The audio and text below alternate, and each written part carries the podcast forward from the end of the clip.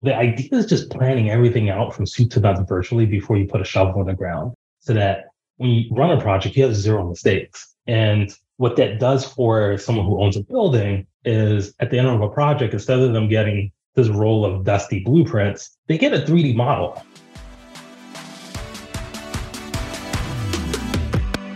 Are you ready to reinvent your organization and create a workplace of the future? Welcome to the Optimized Workplace. My name is Fran Dean Bishop, and I'm the founder and CEO of Aerobodies. Join me each week as I welcome innovators, A-listers, and trailblazers who will share their individual experiences with creating an optimized workplace. This podcast will inspire you to find new and unique ways of helping your organization thrive while providing an exceptional experience for your employees and nourishing their well being. Ready to get started? Learn more at theoptimizedworkplace.co.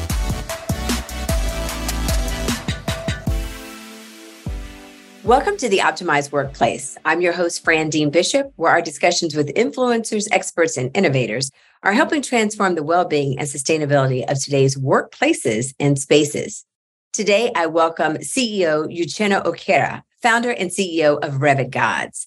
Revit Gods is a tech consulting firm focusing on helping building designers, contractors, and owners design, coordinate, and manage their buildings. Get this in 3D. Uchenna is also on the leadership committee at the Center of Architecture and Design in Philadelphia, where he works to expose middle school students to careers within building design and construction. Welcome, Uchenna. Hey, Fran, how are you? Thanks for having me.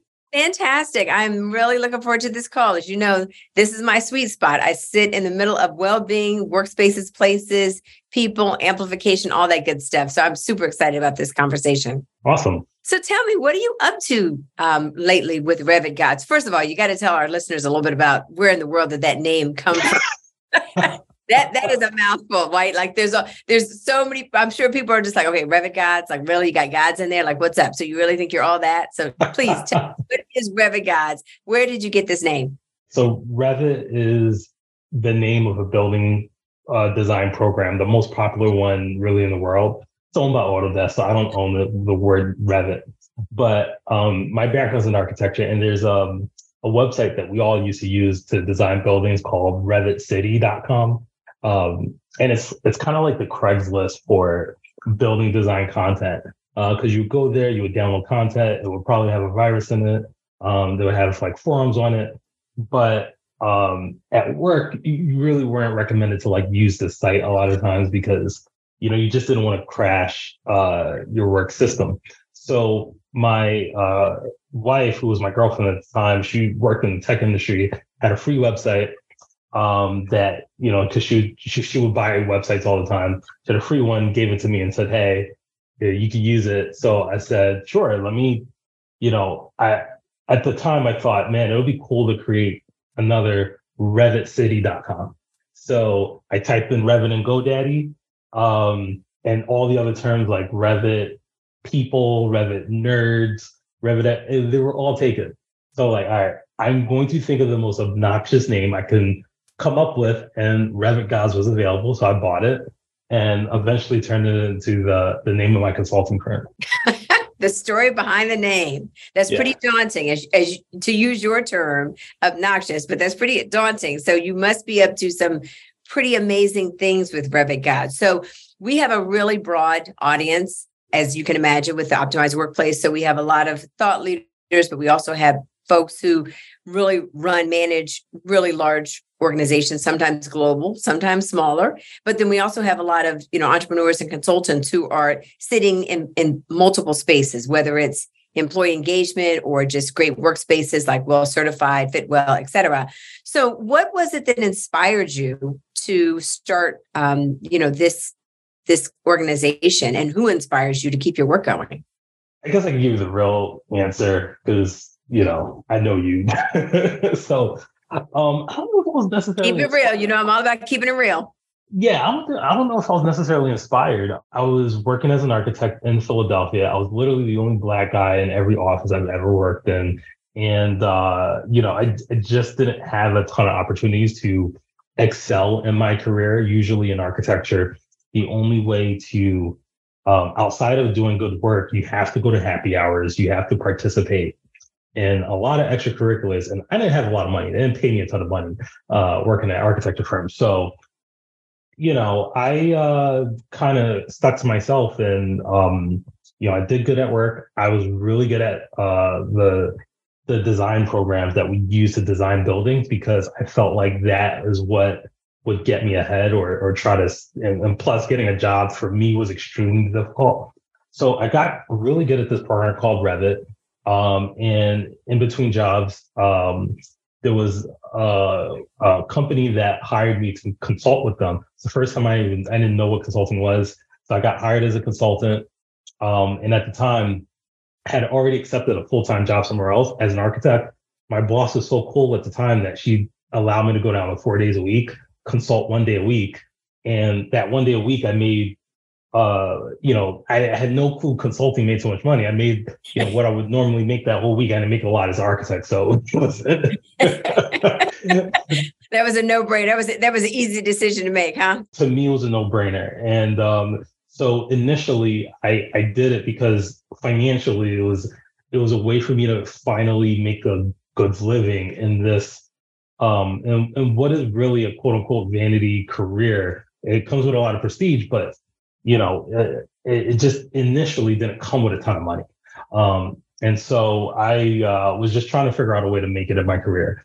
Um, eventually, uh, I sort of, be, you know, developed a love for just the industry as a whole and what it meant. Um, where it's going right now, I'm a sort of a real tech nerd. So, um, so yeah, I, I'm really excited about what we're doing today and, and the type of work that we're doing with several of our clients and the companies we work with. It's phenomenal. I love it. I love well, I love entrepreneurship. You know, I've been in doing it for 25 years myself. So I love it. I love to to see people aspiring to do something different. And, you know, I'm all about the pivot. I've been through multiple pivots. So I know all about the pivot, not just on the dance floor. So I get it. And I get that you, you know, you found your place and you're doing it. So tell us a little bit about, I think, some of the exciting projects. I think that uh, you know we're seeing a lot happening in construction. You and I have talked before about.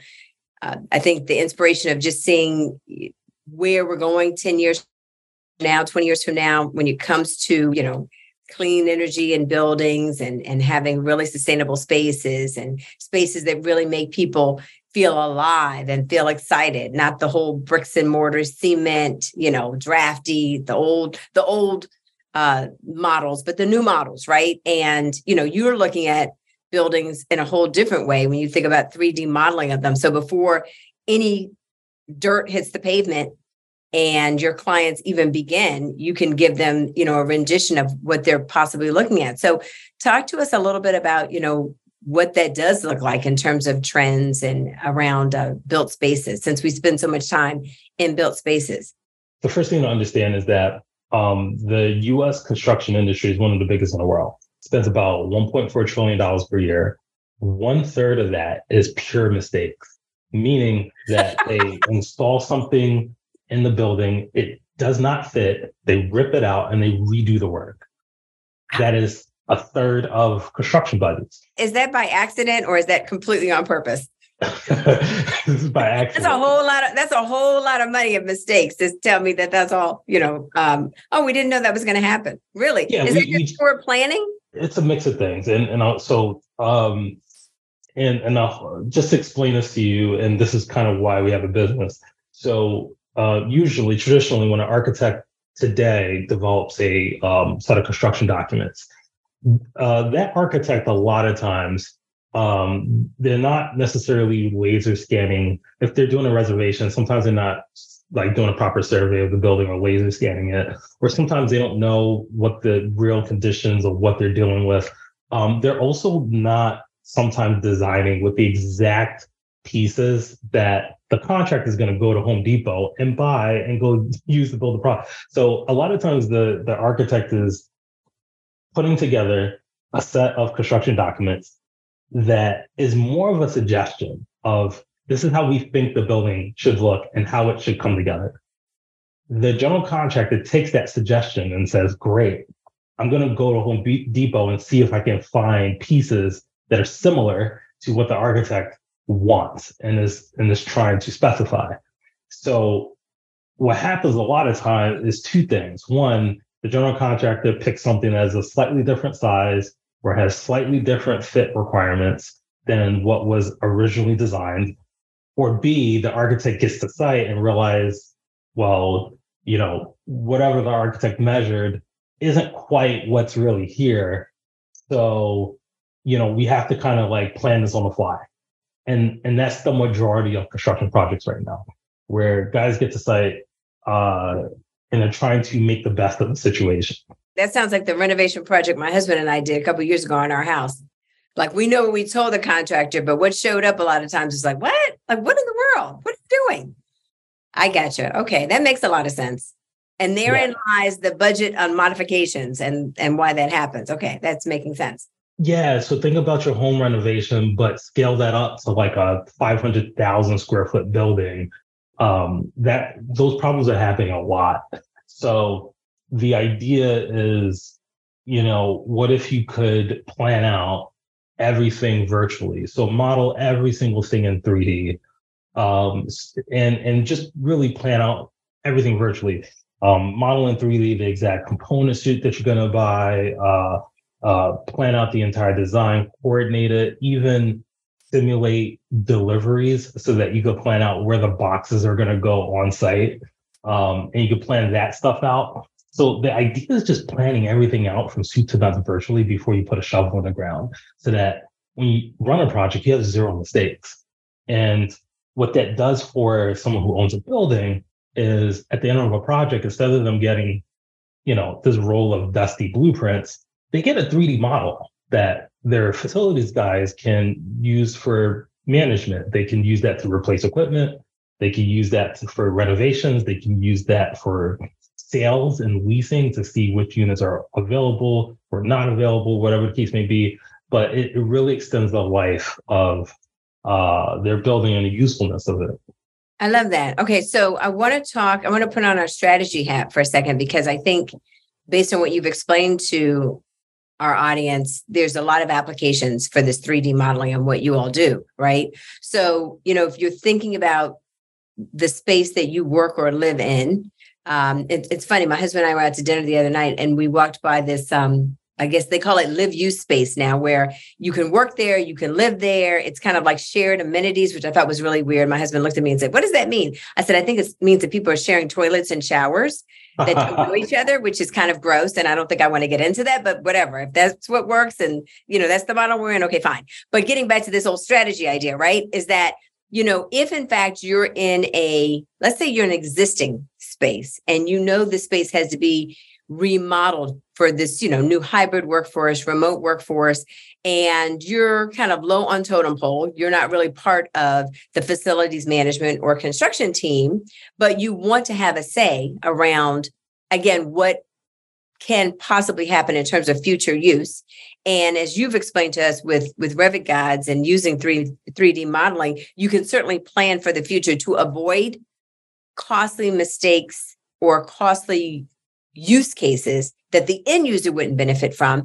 How do you be part of that strategy narrative, if you will, and part of that conversation around what's possible? Because I think that you're amplifying a, an, an incredible opportunity uh, for not just people who sit in construction, but let's face it, for people who are wearing a talent management hat, for instance, in an mm-hmm. organization, right? You're responsible for maybe, you know, I've got clients that are responsible for a thousand people on their team.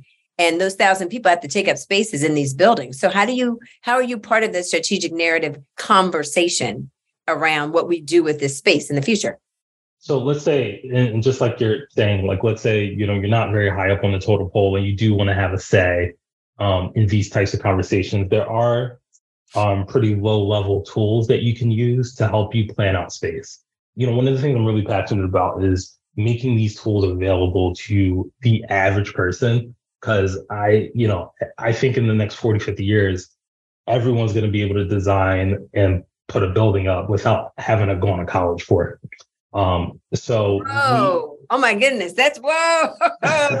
we got it. Okay, I'm gonna write that down and table that because that's another question. Go for it. Sure. So we just created a partnership with a uh, software company called Giraffe, and all, all it is is it, just imagine um, a Google map or Google Earth with um, 3D buildings all over the place that tells you that gives you um, basic information on you know what uh, parts of that map are retail, what parts of that map is education. It pretty much gives you zoning information.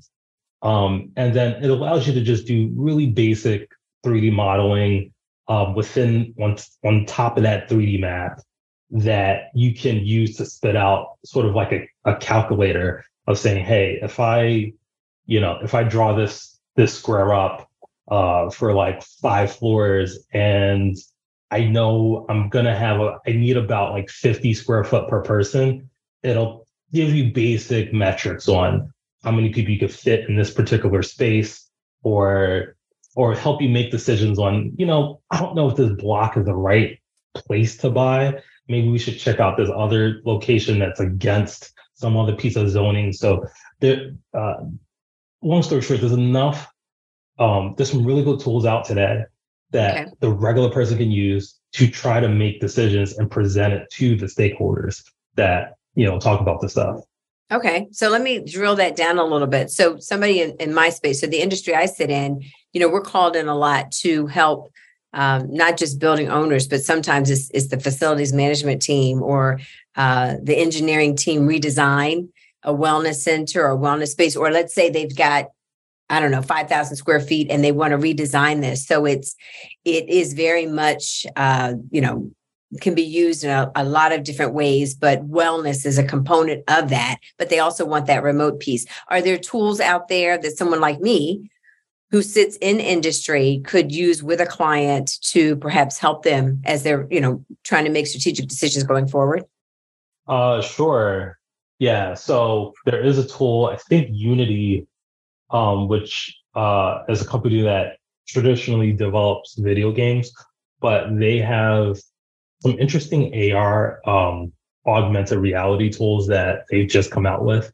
That it's you know you pretty much take your phone or an iPad and you uh, either take pictures of the space or you pull your camera up of the space and allows you to drop elements onto the space like furniture, workout station, allows you to change the color of the walls and, and you can do it all real time uh, with their tools. So, um, so there are tools that you can use today as a regular person that you know you can start to visualize with your client. Fabulous. So that pivots well into where I wanted to go next. So you obviously are, um, I think, a, a big thinker, innovator, thought leader. You, obviously, you started this company. You guys are off to the races. You're doing really well. So he's being incredibly uh, modest, everyone. But Uchenna's company is doing incredibly well. Very proud of him. We we met through uh, uh, another program, but uh, just I'm fascinated by some of the work you're doing. But what do you think about drumroll the metaverse? And what do you foresee, if anything, you know, Revit God's uh, potential uh, play might be in the metaverse going forward. It, it, seems like it's here to stay. A lot of people using it for business. Some people are using it just to, you know, find another life, whatever you want to call it. But you know, what what do you think about it? So the metaverse is really interesting. I mean, obviously everyone's been talking about it from more of a social perspective. Um, I see it having very big implications on a business level where uh, you know the sort of the buzz term everyone's using is is this word called digital twin mm-hmm. and and i think the metaverse is really a place that is a digital place or virtual place that you're going to use to manage the real world so if you can imagine um let's just say fran you're in dc right so just yes. imagine that uh all the buildings in dc are converted into a 3d model and imported into some type of metaverse that someone can control just to you know visualize simple things like led lighting. Like let's say we just want to turn a whole city blue today right? And allows you to visualize what that would actually look like and you know how that would affect maybe the traffic lights or you know whatever the case may be. But um, it it just allows you to run simulations and also actually control the physical world um, and and other like more practical areas where you would do that, and like let's say a single building is, you know, if I'm a building owner, and let's say I own like 50 properties, and you know I have some in Texas, and I have some just across the country and some across the world. Um, ideally, I'd like to manage it from one computer. I don't want to travel to all these different places. Um, I think that again, the metaverse is going to be this place where you can monitor the temperature of all your various properties. You'll be able to uh, track airflow, water consumption. Um, you'll be able to track how many people are going in and out of your building at any given time, and also and and literally control them from one place. And from a business perspective, I think that's um, really the the true opportunity of that this concept of the metaverse. Now, what you just described, it's interesting you you bring this up because what you just described, um, you know, there's tools that we've been using, you know, for decades in, in the fitness and wellness space where we're a- able to control access points, right? Coming into a facility who's using it because we have to use that data for usage to report back to our clients. You know, what's the usage data? You know, how many people? What's the time of day? How do we do programming and all that, yada, yada, yada. So, do the tools actually exist today that marry the outside world with what you see in the metaverse so you can actually do those controls? Or are you saying that that's coming in the future? That's what you see as a trend? No, the tools are here right now. Um, they totally exist.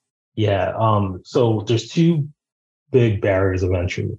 Um, the first barrier entry is uh, one, America has a lot of old buildings that are not properly documented. Mm-hmm. So there is quite a bit of an expense just to have someone go through and laser scan a property and then mod and then 3D model it uh, so that you can use it in this metaverse world, right? Mm-hmm. Um, so that's that's the first barrier. Um, the second barrier is to be able to do this, you have to install a lot of sensors. Um, and again, for a lot of these old buildings, um, you have to find a way to, um, depending on what you're tracking, you have to find a way to kind of like poke a hole in the wall or the ceiling to put a sensor, um, install a sensor so you can start to do some of this smart tracking. So um, that cost is uh, for some owners is is pretty steep, and uh, but I think over time that cost is going to start to come down and to make it a lot more practical for more and more property owners to to adopt it. Okay, very nice. I think that's fantastic. We again, we sit in DC, so we do work with the federal government. We work with a lot of you know local, state municipalities, and I think what you've just mentioned is incredibly interesting to engineers or facilities management folks who are managing these buildings. We even as a company you know have been tasked with trying to go back and aggregate the data of you know endless amounts of equipment and furniture that has never been put on any sort of amortization schedule. They have no idea no aging schedule nothing. So you're absolutely right. I mean and that has to happen. And there's there's a lot more of that unfortunately that real estate and that you know assets that are on the balance sheet than the new. So oh my I gosh, I'm sorry. It uh, just you saying that. I think mergers and acquisitions will go a lot faster. You know.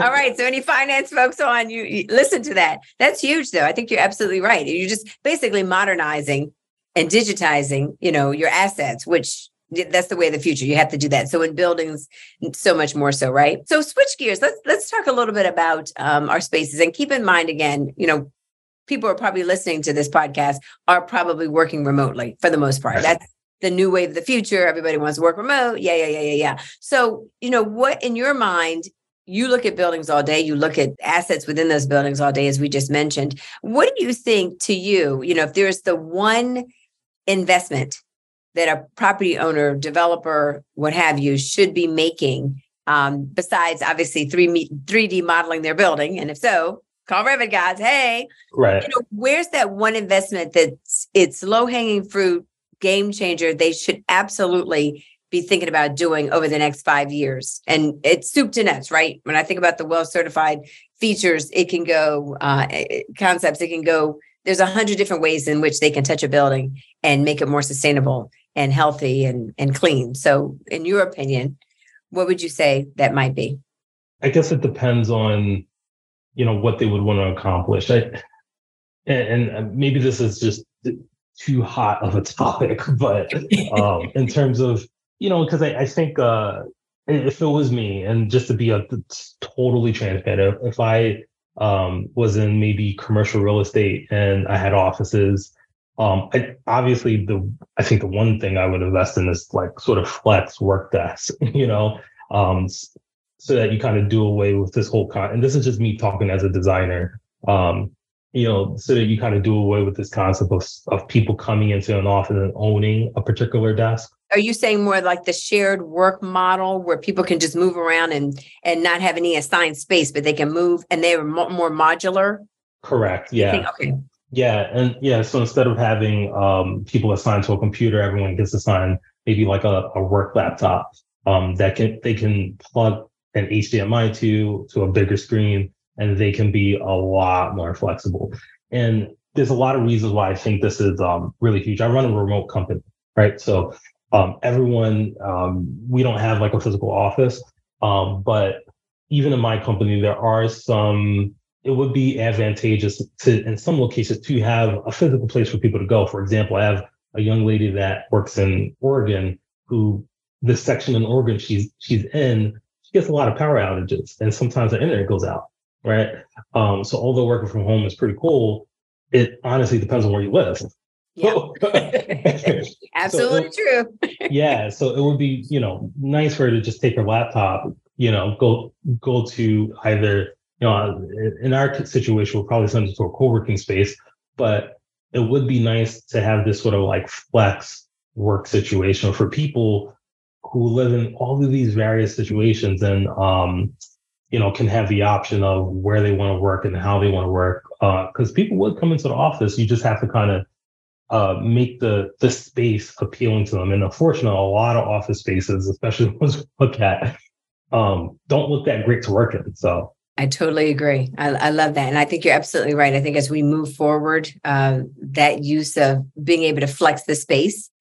I mean, if people are flexing their living situations, as I said, I saw the other day, then obviously you can flex the workspace. So as we kind of round the bend and uh, finish out our conversation, I'd love to hear more about uh, this leadership committee that you're on uh, for the Center of Architecture and Design in Philadelphia and the work that you're doing with students there. I think it's phen- phenomenal that you've started your company um, with the idea of social impact and giving back and finding a way that uh, you can leverage that in terms of architecture and design and bring more young people into the conversation, especially young people of color.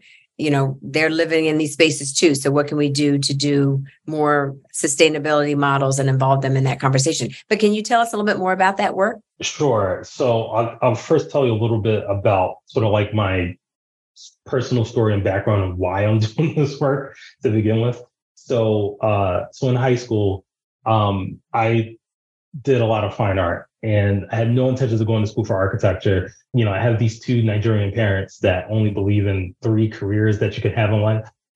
I've heard that joke somewhere. yeah, so it's true then, huh? yeah, so my junior year, I I decide, all right, I, my parents aren't going to let me study art, so I'm going to choose architecture, uh, which is close to engineering. I get rejected from every uh, architecture school I apply to.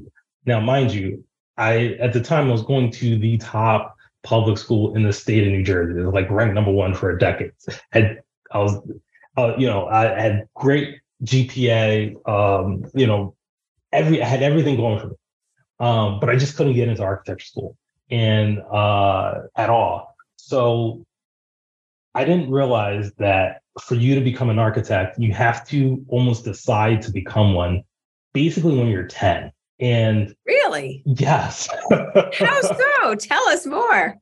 So, because what happens is, is that well, the reason why I was getting rejected is one, I just didn't have a portfolio um, that reflected.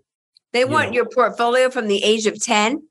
Well, they want your they want to see a portfolio when you apply to architecture to, to college. So you have to have a portfolio built up uh, by the time you're 18 meaning that you would have had to participated in architecture programs in high school maybe your sophomore uh well not your senior year because it's too late so freshman sophomore and junior year meaning that you would have had to had developed an interest in architecture by the time you're in middle school basically 10 it's kind of like football players like you can't decide that you're going to one day want to play for the nfl at 19 Like that need to have been decided at seven. Exactly. Interesting. Okay, gotcha. Okay. Yeah. So and I didn't realize that for that career, I would have had to, you know, kind of know what I want to do for the rest of my life that early. That's kind of like bonkers to me. So, um, so yeah, it was it was really hard for me to get into architecture school, and um, you know, right now in our industry, we're facing an extremely large talent gap. Um, there's sort of like a um, there's literally a, an, um, a one million person worker shortage in our industry. Yeah. So why is that, Uchenna? Can you? Why do you think that is? The worker shortage is, is both in design and construction, but the industry has changed um, a lot. The the biggest thing is that in middle schools and in high schools, they got rid of woodshop classes. So those basic skills that you would have learned um, in elementary school, high school, that would have helped you gain the interest, kids um, around those ages, they're not really being pushed into the trades anymore or being pushed into architecture. They're being pushed into to go to college to be a doctor, a lawyer, or some professional or IT. Because, IT. Or IT, yeah, because someone yeah. convinced them that working in construction just isn't that sexy. So even though it pays a lot of money. So so you, there's two things. The industry has changed a ton. Um, so the the current people in the industry don't have the skills um, anymore, and or they don't have the skills to keep up with the changes that have happened. And then two, there's just there's no pipeline right now at all. The plan is to try to recreate that pipeline. And we're focused on middle school because that's where you have to focus gotcha. um, to get people in the industry. That's phenomenal. You know, that so correlates with this report I saw last week on the news, CBS News. I love to watch CBS Morning. And Tony, it's Tony, Gayle, and Nate. So Tony did this story on the shortage of folks going into, and particularly men. There's a 7 million man shortage in America of men who, have left the workforce.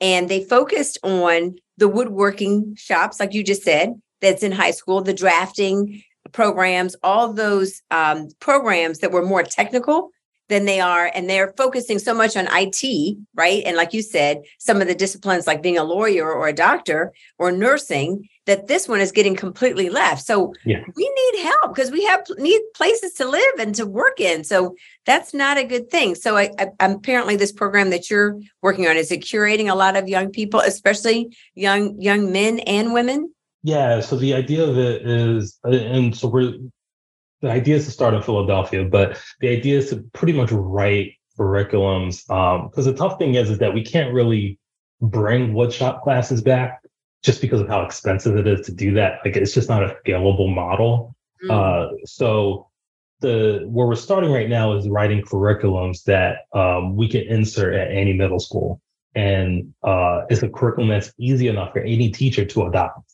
So it's almost like building design in a box, right? the, the teacher, you, yeah. you know, kids this concept. But um, but the goal is to come up with a model that will introduce kids to the profession, um, not just architecture, but just building design and construction as a whole. Um, it'll introduce them to the profession um, by being involved with the Center of Architecture. It'll introduce these kids to people in the industry so they'll know, they'll at least know an architect or someone who's in construction or interior design. Um, and the last important thing is just knowing what they do.